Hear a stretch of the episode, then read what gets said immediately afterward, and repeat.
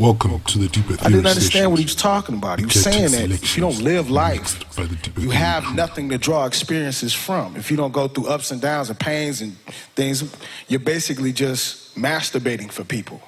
Look how well I can jack off.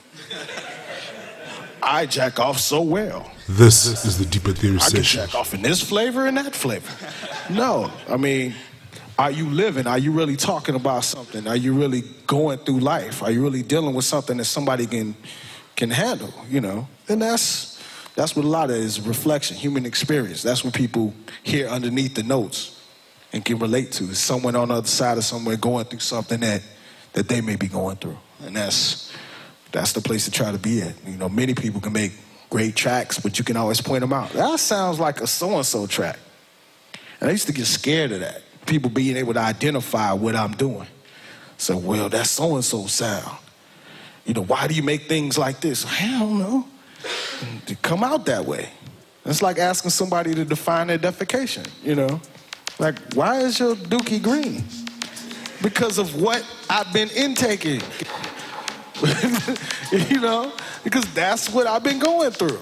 You know, and, and those are those are sort of things that we kind of we forget about. That it's just an extreme visceral experience. You know, crying because you were hit, laughing because something made you feel good. Inspiration and indigestion. All of it. All of it. And uh, what was the first track you put out back The then? first one I put out, that would have been on KDJ 15, Good Buddy Ron. Uh, it was Lakeshore Drive, the name of the track. Do you happen to have it with you? You know what? I'm gonna check and see. I might not have it with me. And who is this KDJ fella? Hey, I don't know. You gotta talk to him about it. nah, he, our brother Kenny, he, he's been doing this thing a little bit longer than us. He's also known as the mysterious Moodymann, right? Yeah, he, he is known as the mysterious Moodymann. That's very true. And uh, he he actually let me put a track of mine out on his on his 15th on his fifth release, KDJ number five, and that's uh, Lakeshore Drive. Let's see if I can locate it for you guys. If not, then I'll have to I'll have to grab something I did in '87 or something. Some real real. I don't know, stinky business, just stinky. Let me see if I can find it. I don't know. I might not have brought it, man. Yeah. What a shame. Yeah, man, it is a shame. It's actually not that great a shame because I, I don't like the track anymore. and that's funny how it grows. Because it's all sample based. It's basically, I could tell you, if, I, if someone can explain their song to you, it's generally something they don't like. It's a damn uh, mass production sample with some 909 under it. I, s- Yeah, yeah. I still like it. Yeah, it's all right. It does this thing. But you know, as you as you start making things over, you start realizing how limiting the, the bigger samples you take are. You know, if you're really trying to put your mark, your fingerprint, you're really having to base somebody else's imprint. You know, it's, it's a difficult thing to do. You, you also started to work with quote unquote real musicians, right? Right. For the last few years. Yeah, The rotating assembly, Yes. as it is called. Yeah, that's that's a uh, a unit that I more or less formed to have um, when it came time to do live things. Because uh, someone was like, "Well, you should do a live thing," and I said, "Well, I can't imagine me standing behind an MPC being that interesting for a couple hours or something." Um, but if I were to get some individuals that I like playing with, some people that I've been doing music with to come with me, and then that might be kind of interesting. So I talked to a lot of musicians I was cutting with at the time, and this is over the course of several years. I really didn't start working with other musicians until I don't know, maybe my 13th release, 11th release, and that was uh, there were these guys called Jazzhead, they were a group, and they uh, I would go see them because they were the only ones that I heard in the city playing the kind of stuff that I like to hear in terms of a jazz band really get down. And it just blew my mind half the time. They were going to Brazilian stuff. They were going to, you know, Herbie Hancock stuff. They had this, uh, this Herbie Hancock. Mm, I can play that. There's a cover that they would do of this song that just blew my mind. And once I heard them do this, that's when I knew I had to. People familiar with this album? Yeah, I think you all know what I'm about to play off here. So that Watermelon Man really did it. I said, I gotta cut with these guys. And so they hit me with this attitude. They were like, well, why do we need this DJ motherfucker? Who's this old DJ motherfucker? They don't need him. You know, and that, but that I slowly broke them down because they actually heard me play. And I ended up uh, residenting at a, at a spot called Alvin's in Detroit where they would play. So I opened for him a couple times and we end up knocking, knocking heads, kicking for a minute. And it uh, ended up going all right. We ended up working on a lot of stuff. So I got some of that stuff with me too. So I'll play the Herbie Hancock first before the Herbie Hancock. I'm gonna play some early work. And you all can check out the progression.